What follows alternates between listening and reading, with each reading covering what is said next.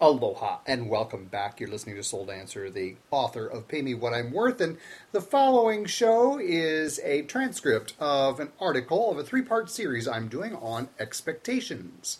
I have this notion that between the beginning of winter, December 21st, through the end of the year and the first day of the new year, January 1st, we experience what I call an expectation extravaganza. So, welcome to the 2012 2013 Expectation Extravaganza. Join us in this three part series on ways to navigate and even resolve expectations today and all year long. Sharing tea with a cherished friend, knee deep in juggling a, a, tsunami of expectations over the next 10 days, I'm reminded how expectations flavor our lives and loves. As 2012 climaxes with holiday festivities and the annual rites of passage, like New Year's resolution making, also known as expectation setting, to warm us up to 2013, we enter a unique time I call the e- annual expectation extravaganza. Similar to other seasonal cycles for theater, television, movies, and sports, expectations climax at both ends of the cycle. Each season starts with high hopes, pundit proclamations, and forecasting, expectation setting really, to experience something edgy, entertaining, empowering, or maybe endearing. As the season soaks or shrivels expectations, the hopes blossom into blessed bliss or dissolve due to daily duress. With seasons officially changing on December 21st, as I mentioned, we enter into this unique 10 days where expectations rapidly climax or crash, awash in faiths, facts, or fictions. As we enter into this year's expectations extravaganza, allow me to dust off your definitions for faith, facts, and fiction.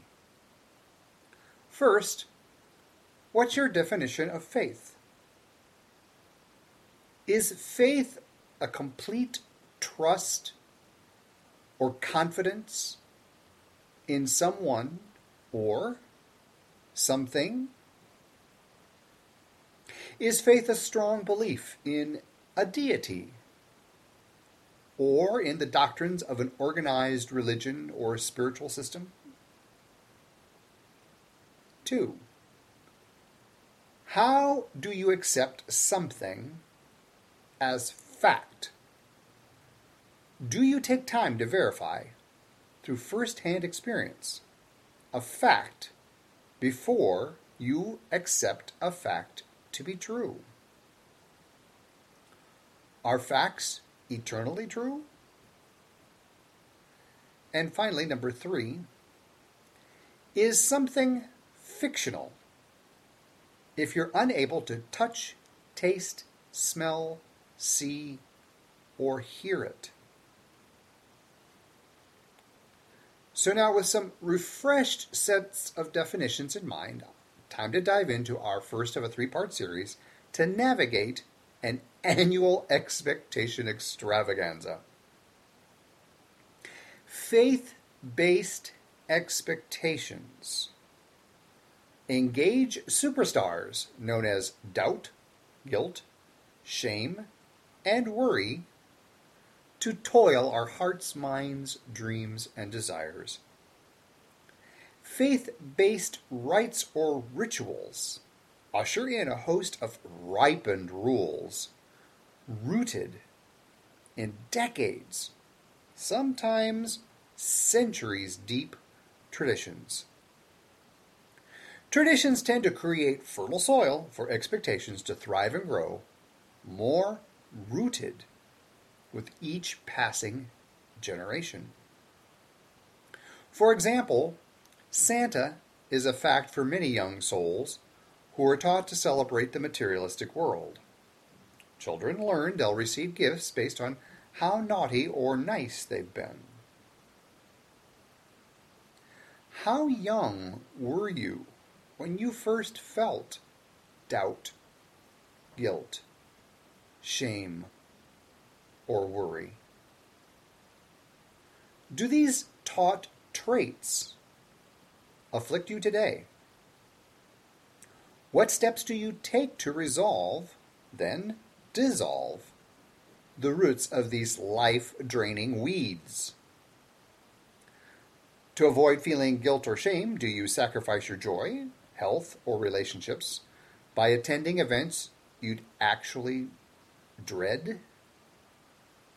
To reduce doubt or worry about your future joy, health, or relationships, do you placate people or tolerate traditions you'd normally steer clear from?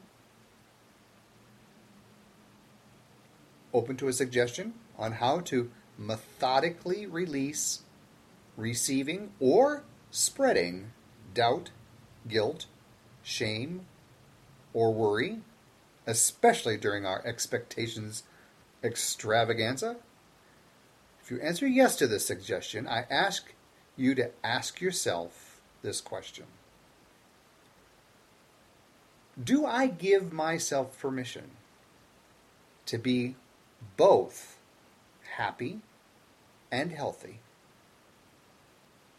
If you answer yes to that question, then you might have one other question to ask. And that question ask others who trigger feelings of doubt, guilt, shame, and worry. Ask these people who trigger those feelings in you if they expect you to sacrifice your happiness, thus your health, for their sake. These quick questions, they quickly unearth expectations, both known and unconsciously buried. If you said no to my suggestion on how to methodically release receiving or spreading doubt, guilt, shame, or worry, if you said no to that, really? You wish to receive or spread doubt, guilt, shame, or worry? Seriously? Does your faith require you to sacrifice your joy and your health, as well as the joy and health of others? If your faith expects you and others to maintain traditions, to live with lifelong pain and suffering, I return to my original question Do you give yourself permission to be happy and healthy? I realize these questions regarding happiness and health are subject to what you expect from your faith. As we explore the facts about both happiness and health in part two of this series, you'll discover ways to sift out doubt, guilt, shame, and worry. I hope you continue on with us if you desire to shift away from expecting to experiencing more happiness and health, one day, one step at a time. Now, I, to experience the priceless gift of perspective, please share your comments in the comment sections just below. And if you found this show helpful, I would suggest you click on the follow button at the top of the page, follow this series, and by all means, I would encourage you to forward this to your friends. You're listening to Soul Dancer, the author of Pay Me What I'm Worth. I welcome your feedback in person as well. You're welcome to call me and leave a message at 312 268 0000 312 268 0000 or invite me on your show. I would love to explore Expectations Extravaganza on your shows as well. And tomorrow we'll start on part two of this expectations extravaganza. That is a crunch time between the beginning of winter, December 21st, and the beginning of the new year, January 1st. Be sure to join us for part two. Aloha! Amplify your career through training and development solutions specifically designed for federal government professionals. From courses to help you attain or retain certification, to individualized coaching services, to programs that hone your leadership skills and business acumen, Management Concepts optimizes your professional development. Online, in person, individually, or groups, it's training that's measurably better. Learn more at managementconcepts.com. That's managementconcepts.com. Lucky Land Casino asking people what's the weirdest place you've gotten lucky? Lucky? In line at the deli, I guess? Aha, in my dentist's office. More than once, actually. Do I have to say? Yes, you do. In the car before my kids' PTA meeting. Really? Yes. Excuse me, what's the weirdest place you've gotten lucky? I never win and tell. Well, there you have it. You can get lucky anywhere playing at LuckyLandSlots.com. Play for free right now. Are you feeling lucky? No purchase necessary. Void where prohibited by law. 18 plus. Terms and conditions apply. See website for details.